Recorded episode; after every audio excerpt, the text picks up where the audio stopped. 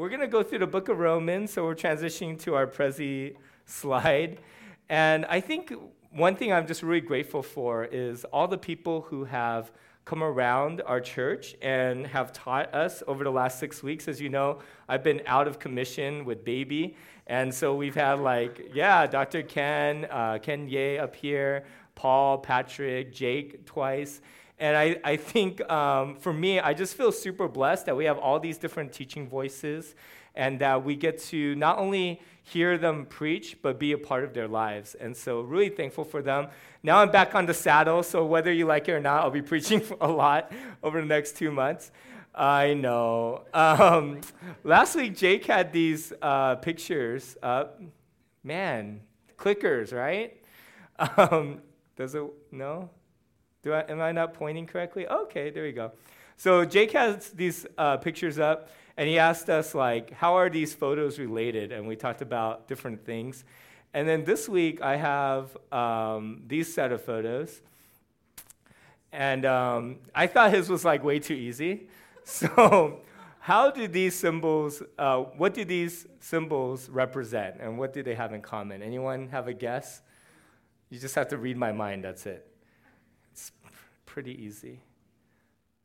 It's the book of Romans. Isn't that awesome? So uh, each, cha- each um, picture has a different symbol for different chapters in Romans.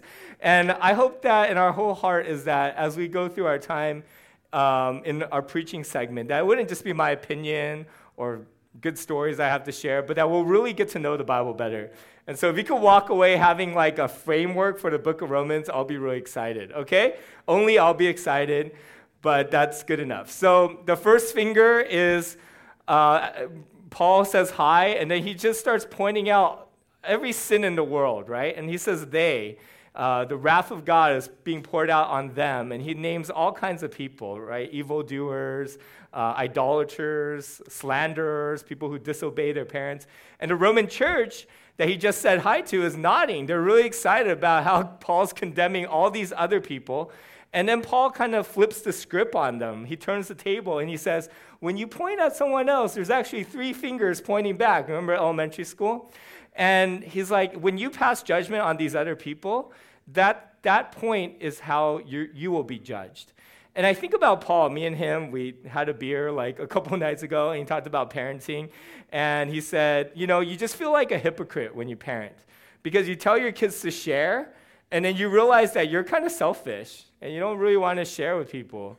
Or you tell your kids not to fight, and then you like beat up on your wife a little bit, right? Maybe not physically, maybe physically, but you fight worse with your wife than your, your kids have ever fought with each other. And over and over again, um, as we parent, we find that, man, it's easy to say what's right, but there's a disconnect between what we say and what we do. And that's what Paul's pointing out that even the religious leaders, even the Pharisees, have, when they really self reflect, they realize that, man, they, they're messed up too, right? That they can teach the law perfectly, but they can't actually do it. And then we have, uh, next slide. Oh, maybe if I just, did you press it or did I press it? I pressed it. So this is Daryl in Walking Dead. He's like in prison. And it's, very, it's a very sad episode. Um, but we think about our sin and how all of us are sinners, right? God kind of puts us all on the same plane, and we deserve death. We are we punched Negan in the face, right? And uh, we're in the cell, and uh, we're being punished, and we feel that inwardly, but we also anticipate that um, in every religion, we kind of anticipate the consequences of evil. And, and God could have just ended the book there, like, you're all screwed, you're all going to hell, and we're done here. But instead, he introduces Jesus um, in chapter 3, and he talks about how Jesus intervenes, he dies on the cross for our sin, and we can be set free. And then he answers all of the Jews that feel disconnected from this book, right? They're like, oh, this is another religion then. I don't really have to pay attention. And then Paul kind of does this throwback all the way to Abraham, the founder of the Jewish faith. A lot of people attribute it to him. And he said, actually, Abraham wasn't a good Jew because of the laws that he kept. He was a good Jew because he put his faith in God. That it was actually his trust and his faith in God that gave him righteousness. And this is a big deal because he's now incorpor- incorporating all of the Jewish re- religion into the Christian religion. Being a true Jew means that you rely on God for your salvation. And if you think about it, it would be like saying, you know, I found some documents about Jesus' teaching, and he believes in Santa, right? He sat around with his disciples during Christmas and said, guys, Santa's real, you know, and he's going to deliver presents, right? And like, if the founder of our religion we found believed in Santa, we would all have to rethink what this Christian faith is about and somehow incorporate Santa into it, which we all want to do, especially uh, this month, right? And that's what Paul's doing. He's saying Abraham, his righteousness came from faith. And he reframed the whole Jewish religion. You know, forgiveness didn't come by obeying the law. Forgiveness didn't even come by your sacrifice of, of lambs. That was all symbolic. This whole sacrificial system was symbolic of what Jesus would do to pay for your sins that was retroactive to the moment that you were killing this lamb. You just didn't know it yet. It wasn't the lamb that forgave you. So this was like mind blowing to all the Jews. That's chapter 4. And then chapter 5 talks about salvation.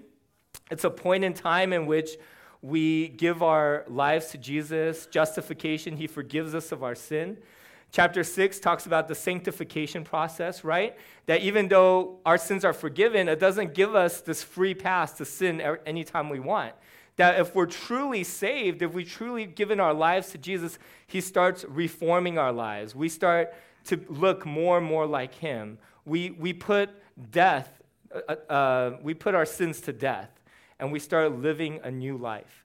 And then chapter seven is Paul's deep reflection on how difficult it is to put death to sin. Uh, some people interpret it as this Judeo view that Paul has in trying to live a good Jewish life without the Spirit pre conversion. Other people say it's the straw man that he's putting up and beating up on. But I've come to a position where I think it's him. I think it's him grappling in moments of his salvation where he's trying with his will to do good, to follow scripture, to follow the law of God, and failing. And he's deeply frustrated. The Apostle Paul understands what you're going through, where you're like, man, I know what I'm supposed to do. I know that I'm not supposed to lie anymore, that I'm supposed to turn off this website, that I'm not supposed to gossip here, that I'm not supposed to be greedy, that I'm not supposed to fly off the handle with anger, but I just can't do it, right? Have you ever felt just really angry at yourself or at other people because you just can't do it? And then Romans 8 is this wonderful passage where he gives another solution um, beyond the law, beyond us just trying harder. Oh, I think if I do this, it works. So, before we go on to the rest of the, the sermon or the real sermon, um, what advice would you give to help someone stop sinning, right? So if you s- sat next to someone and someone's like, "Man, I really want to stop sinning," what would you what would you say to them? And then also, if you could get rid of one sin or bad habit by 2017, what would it be? So I'm just we're gonna we do this every Sunday. If you could grab one or two people next to you, if you came as a pair, if you could grab one more person, so you know you meet someone. We'd love for you to just share some of these, um, share on some of these questions. I'll give you two or three minutes, and then I'll come back up and finish my hour sermon. All right, here we go. So, um, when we look at Romans 7, and, um, I, and, and a lot of Romans, and, we, and Paul touches on this on Romans 8, we see that the law is good but cold. And I think that um, we feel that. So the law talks about what's evil, it gives us the standard of good, but it doesn't help us to do good. It just kind of leaves us there. So it reveals our sin And then in its revelation of our sin, we want to sin more, right? We become fence hoppers like Jake. It's like we see the we see the sign and we're like, "Oh, there's a sign there. Let's let's go hop this fence." And then also the law is good but cold in that it um, let's see. It shows us God's standard, but it doesn't really help us to reach it. So it shows us the standard of God and it's like, good luck, hope you get there. And everyone's like, dang it, I'm screwed, right? And that's, again, Romans 1 and 2. But, and, and that's Paul's struggle in Romans 7. He's like, I'm trying my best when it's just me and the law, when that's the only two factors in play. I see the law, I understand the law, but there's this coldness to it where I still do what I do not want to do or I still um, struggle with sin and, and I don't see freedom. And then chapter 8 comes along and it says, Therefore, there's no condemnation for those who are in Christ Jesus. Because through Jesus, the law of the Spirit who gives life has set you free from the law of sin and death. And I love this little phrase, and I say it over myself all the time there's no condemnation for those who are in Christ Jesus. And I feel like that's, oh man, I almost died there. Okay. Um, I feel like that's kind of the, the, some of how we're trying to resolve our own guilt by saying that there's no condemnation. There's a lot of people who've offered a lot of different ways to do that, right? I went through therapy and I had a good therapist, but there's other therapists who are like, it's your parents' fault. That's why, you know, you're messed up. Go blame your parents. There's no condemnation for you. Take all of that condemnation and push it into your mom, right? It's her fault. And other people will say, okay, leave condemnation behind, leave guilt and shame behind by just forgetting the past, by kind of pretending you've never done those things that you feel guilty about and just putting it away, putting it aside. And other religions is like, go do penance, right? Go, um, go to this temple or go to this mountain, give money, usually money's involved, and, uh, you know, feel terrible about yourself or, or do these r- religious rituals. And I think as Christians, we've learned our own ways of doing these very things. That when I feel guilty about something, when I condemn myself, I start to make all these promises that I'll never, ever, ever sin again. Or I try to do penance by reading 14 chapters of the Bible this morning, or playing worship songs till I cry, or helping an old lady across the street, right? There's all these ways that we try to get rid of condemnation. But when you look at the rest of uh, the first part of chapter 8, Paul says if you want to be free of condemnation, first look at what Jesus has done. That it's not about you, it's about God. And I love um, I love David's Psalms where he does this incredible sin of committing adultery, then murdering her husband, and God convicts him. And when he repents, he says, Forgive me, O God, according to your unfailing love. And I think for me, I say, Forgive me, O God, according to my better behavior, my self lashing, my um, will to do better. But David removes himself, and all he sees is God. You forgive me because of yourself. And that's what Paul's saying here. We are free from condemnation not because we've done yoga enough or meditated or forgot or blamed our parents, but because through Christ Jesus, the law of the Spirit who gives life has set you free from the law of sin and death. The law of sin and death is just me and the law and how I, I fall short of it. But the law of the Spirit says that Christ has died for me. See, in verse 3, it says, What the law was powerless to do because of its coldness, because it's, it's sterile, it just hangs over us, it's not, it, it doesn't forgive us, it doesn't help us get better. Because it was weakened by our flesh, God did by sending his own Son in the likeness of sinful flesh to be a sin offering, so that he condemned sin in the flesh in order that the righteousness, righteous requirement of the law might be fully met in us who do not live according to the flesh, but according to the Spirit. And so Paul encourages us to take our sin, right? We talked about what's the sin that you want to get rid of in 2017. And I bet you have a sin that you told people, and then you have the other sin that dominated your head space, and you're like, I can't say this one. You know, I can't say porn because, you know, it's just inappropriate to say porn at church. So that's the one that you're really holding. And I want you to hold that one.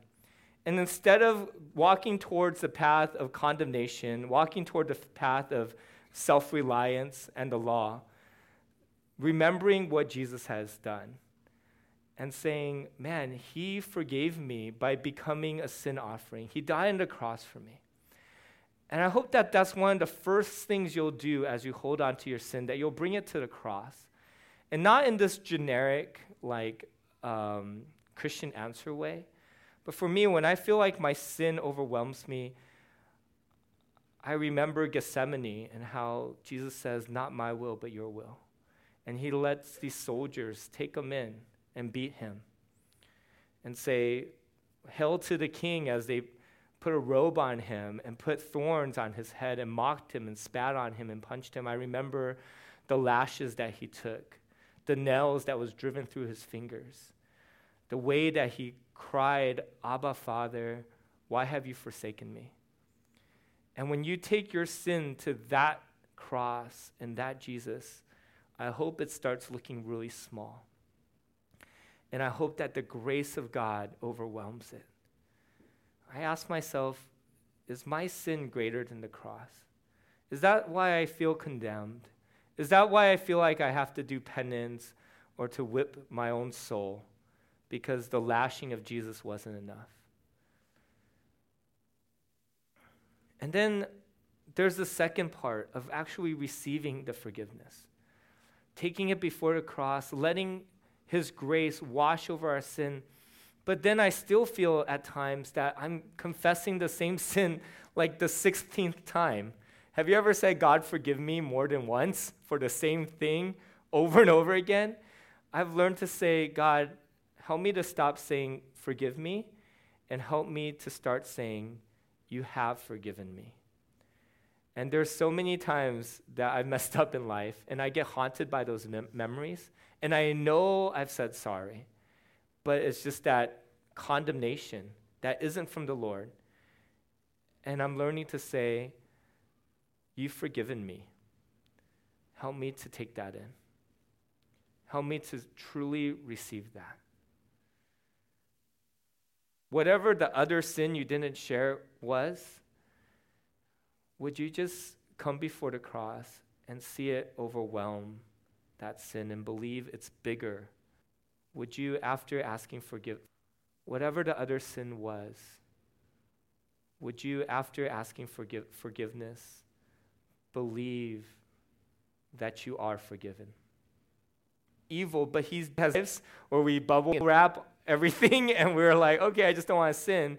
But, but Jesus is a decision he makes. And he takes all of that good that he's done and he says he's met the law not just for himself, but for all of us and that it's fully like we get his righteousness. That everything that Jesus does that's right is imputed or given to us, and that's how we stand before the Father. And so, as I look at my sin, I ask, is this what's defining my relationship with God? And in the, the habitual sins that I've wrestled with and still wrestle with, it has. When I fall, I'm like, man, I'm, I'm his son, but I'm one of the crappy sons, you know, that, that hides in the closet. And, you know, the visitors come over and they're like, I only have two sons and not three because, you know, I'm hiding in the closet. That's how I feel sometimes. And then when I'm, but, and then is my relationship with God also defined by my righteousness? That when I preach a good sermon or when you uh, help someone who's poor, that you're like, God loves me. Hello. God loves me because I'm good. And Paul takes all of that away and he says, again, it's not about you, it's about Jesus. So, why am I trying so hard to be a good Christian? Why am I trying so hard to be about what I do right and do wrong instead of being just about his, his kid? Like, I'm his kid. My son Liam is in the back room hiding from all of your viruses, but you could still hang out with him. Um, I always, I never knew why like parents have their kid in their carts. I'm like, I'm like opening their thing. Can I hold him? And they're like, no, this is a shield from you. Anyways, uh, I'd love for you to meet Liam, by the way. And um, I'm like holding, holding Liam or just watching him. I'm just like, man, I love this kid. He hasn't done anything except for make some facial expressions, poo, pee, sleep, and eat. And I just love him. And um, that's how God sees us, right? Isn't, how, isn't that how God sees us? That we're just his kid and he loves us. I think that when we look at the sanctification process, uh, when we look at what we do with our sin, I hope that the first thing we do is that we remember the cross and remember that we are righteous because of Jesus. The second part of chapter 8, verse um, 5 and 9, 5 through 9, it talks about the Holy Spirit. And this is a big deal because all of Romans from chapter 1 to chapter 7 mentions the Holy Spirit twice. But in chapter 8, the Holy Spirit is brought up 20 times. And that's, eh, and that's why I think that Romans chapter 7 is trying to live the Christian life without the Spirit. But the Spirit is such a huge part of our sanctification. And, and Paul here shifts the language from chapter 7, trying to do, trying to um, have these external goals and behaviors to meet the law. But in chapter 8, the Holy Spirit comes and he says, it's about your mindset and it's about your relationship. That when it's just me and the law, it's about me performing. But when you insert the Spirit, He comes in and He holds our hand and He coaches us and He helps us to be better. Those who live according to the flesh have their mind set on the flesh desires, but those who live in accordance with the Spirit have their mind set on what the Spirit desires. The mind governed by the flesh is death, but the mind governed by the Spirit is life and peace. The mind governed by the flesh is hostile to God. It does not submit to God's law, nor can it do so. Those who are in the realm of the flesh cannot please God. You, however, are not in the realm of the flesh, but are in the realm of the Spirit, if indeed the Spirit of God lives in you. You know, he takes us out of this whole system of me and some moral code, and he says, Jesus forgives you. And as you progress, it's about this relationship where the Spirit re- renews our mind, where He reorients what's important to us. And I think that's one of the greatest evidences of being a Christian. It's, it's saying, hey, this life isn't about me anymore. It's not about my agenda and my goals and what I want and trying to plug God into that. I think the, one of the greatest evidences of a Christian is that the Holy Spirit comes and He transforms your mind so that your life is oriented about what He cares about what his agenda is, what his vision for the earth is, and you're trying to figure out how you fit into that. That and that all your goals would be about that. Uh, I, know, I have like three more Liam illustrations, my son, and um, and so you know people ask like, how does having a kid change your life? And I say it's like taking all of the things that you prioritize, like Nina, volleyball. Last time I said renew first. This time I'm changing it. Nina, renew, volleyball, epic. I'm sorry. Nina, renew, epic, volleyball, and um, Netflix, right? I'm really into like uh, Designated Survivor and. Um, anyways, House of Cards, waiting for that to come out. Walking Dead, of course. Anyways, so those are all my pri- priorities. And then you take Liam, my baby, and whether I like it or not, he's shoved at the top and everything else shifts down. And everything else is sacrificed, gets less attention, and, and suffers. And does, I probably, everything probably suffers a lot. And um, hence I haven't preached for six weeks, right? And, uh, but never mind. Sorry, sorry, the preachers. I didn't mean that. Okay, so uh, we, pl- we plug Liam at the top, and um, and if you're ready, if you're not ready for a kid, it's just frustrating and angering because regardless, it takes a lot of time and attention. But if you are excited for a kid, like all these things suffer, but you don't even notice it. It doesn't really matter that much because you love this other thing more. And being Christian is like that. You know, it's, it's not about trying to do better, it's about the Spirit coming inside of us and us plugging God into the top, and everything else shifts down. But if we if we're doing it without the Spirit, trying to plug in God to the top, we're like, why do I have to come to church on Sunday? What's this whole reading the Bible and memorizing it? Like, how much time can I not pray and still be a good Christian, right? It's, it's, it's burdensome, it's heavy, it's hard.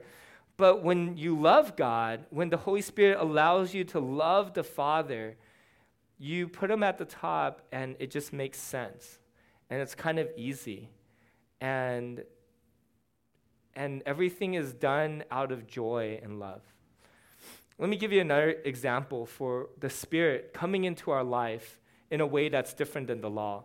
I remember being in um, elementary school, and I couldn't read. I couldn't read through my second time in fifth grade when I see kids reading, I, I think it's a miracle. like when a 10 year old or 7 year old is reading, I'm just like, how are you doing that? You're a genius.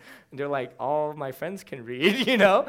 And so um, I remember there was a spelling bee coming up. And my dad's like, hey, let's win the spelling bee. I'm like, Dad, I know like 15 words, right? I know pronouns, I, you, we. Is that pro- Yes. And then I know prepositions, right? Like in and through was a very long word, and around was a long word too. But yeah, anyways.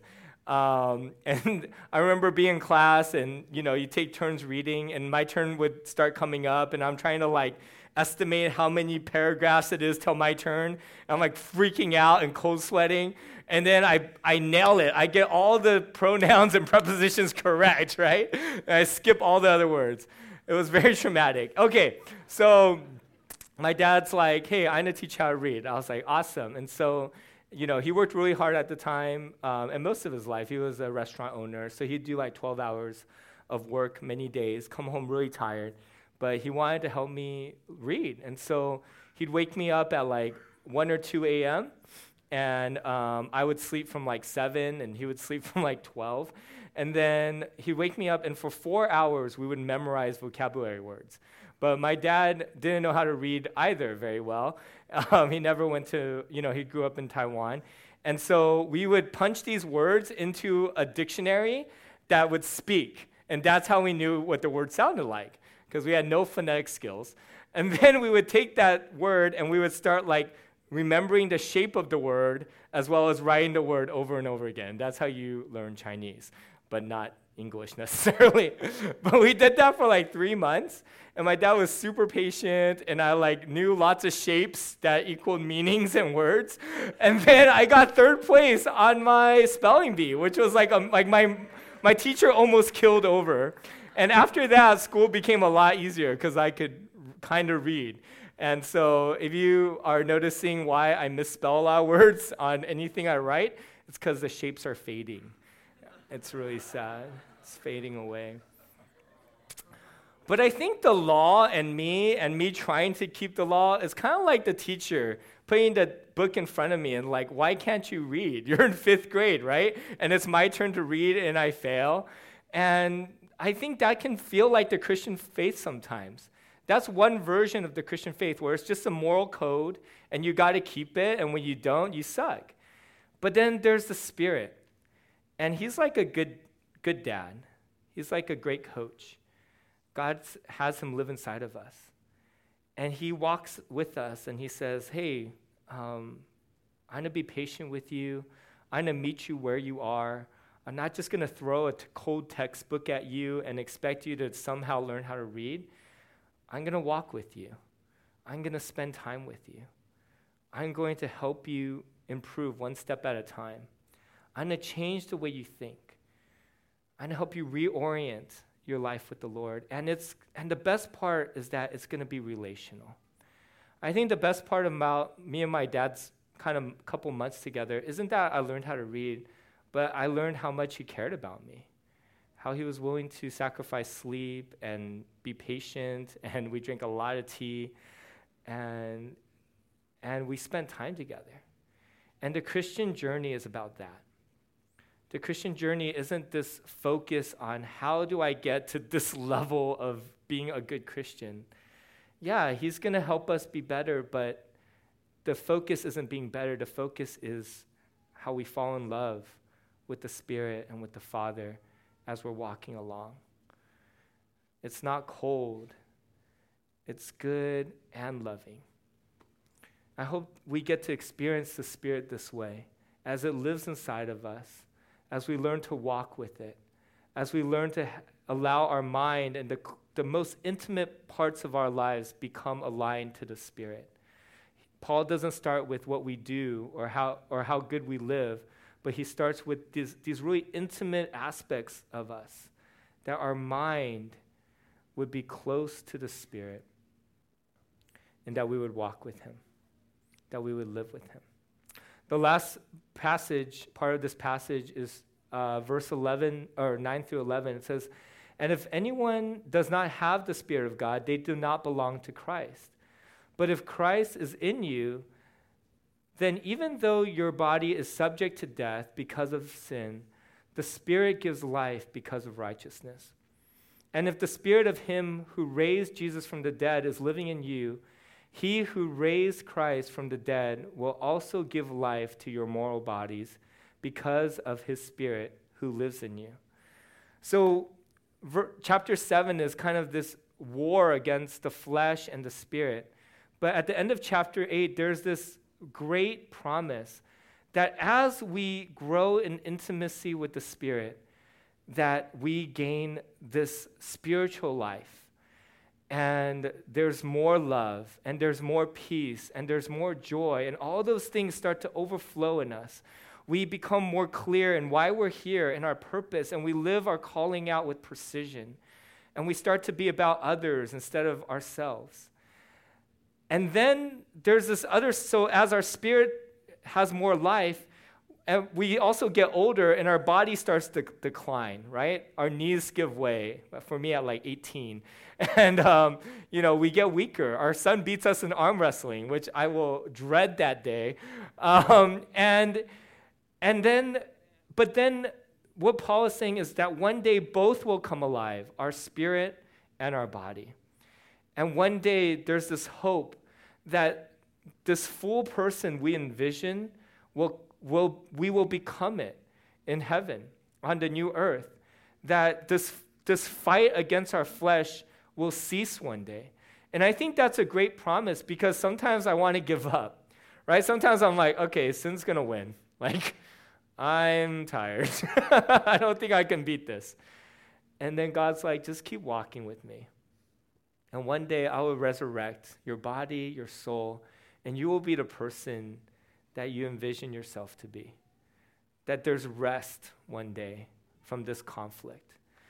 Um, you know, I have this, I think we're all afraid of death, but I heard this great story and, and I was really encouraged by it, um, how someone died. So I have a friend who's um, pastor, his parents are pastors, and his grandma was a pastor and one of the first Christians in her family, really strong Christian. And she got older, and she, but she had this really full prayer life. Like she spent more and more time in prayer. And while she cooked for her family, she was able to walk around as well. And she, you could just tell that she loved God. Everyone really respected her. And then one day, um, she was in her mid 80s, and they started worshiping in her house uh, for small group. And so she always joined the small group, and she's standing in worship. And she kind of tugs on her uh, son's shirt, and she says, Hey, I'm tired. I'm going to sit down. And in the middle of worship, as she sits down, she passes away. And it's like the most beautiful death I've ever heard of. Um, and I think about how, how like this life from her becoming Christian – that her life in the Spirit continued to grow. And then it's that same Spirit, it's Jesus that is the only one who can cross from life to from this life to the next life with her, right? There, that, that's the only continuation we really have with no breaks. I love my grandma, and at the door of death, um, I had to leave her. My parents had to leave her. No one can walk through with her. But the Spirit that resides in us walks through death. It's the thing we, we can carry close in this life, and, when, then, and the person that we cannot feel alone because we have as we walk into this next life. And when you know the Spirit is alive in you, when you're being transformed by it, when He's being a good father and coach to you, and you're, and you're deeply confident that you're in relationship with Him, I think, I think we can kind of hold His hand and walk through and feel at peace, that He gives us peace. And then in the next life, He raises us up. You know, there's justification, sanctification as we grow in the Lord. And then lastly, there's glorification, where our ho- we're made completely whole. We stop struggling, we stop fighting the Spirit, and we're completely one with Him. That there's a fullness that happens at the end that we get to look forward to. As we think about the sin we didn't get to share, um, can we get the next slide, Ben? Sorry, I, my thing's not working. I hope that we could spend time holding up our sin to Jesus' forgiveness and um, gift. Sorry, that whole shape thing, gift of righteousness. Um, and as we hold the, our sin up to that, like how does our sin look in light of that? And secondly, that we would hold up this place of struggle to the Spirit being a loving father and a coach, and allowing him to grow in intimacy with us through this process. That that's the focus. You know, I, I know I knew a Christian who was like super strong. I really, I really like believed in him. I was excited for him to become a pastor. And then he f- fell away from the Lord. And I, I think what happened was he just got really frustrated with his sin and he got super angry at why he kept doing the same thing over and over again. And I told him, brother, it's not about the sin, it's about the journey with the Spirit, finding that he loves you. What does your sin and journey look in light of that? And lastly, um, there's this hope that he will renew us. Um, and I wonder how our sin looks in light of eternity, where we get to be with the Lord, resurrected without having to fight anymore. Um, so I would love for us just to spend two, three minutes, again, holding up our sin to all three of these things, and that we would see our, ourselves, our sin, and, and Jesus, um, and this journey differently. Father, we come to you, and um, this church is for imperfect people only. Everyone who walked through this door knew that and has confessed it. And I pray that this morning you would um, take the parts of us that are most, that we mo- feel most condemned by, that we feel most ashamed of, and that we would do some work in our soul to hold it up to your word, to hold it up to what you've done and what you're doing and what you will do.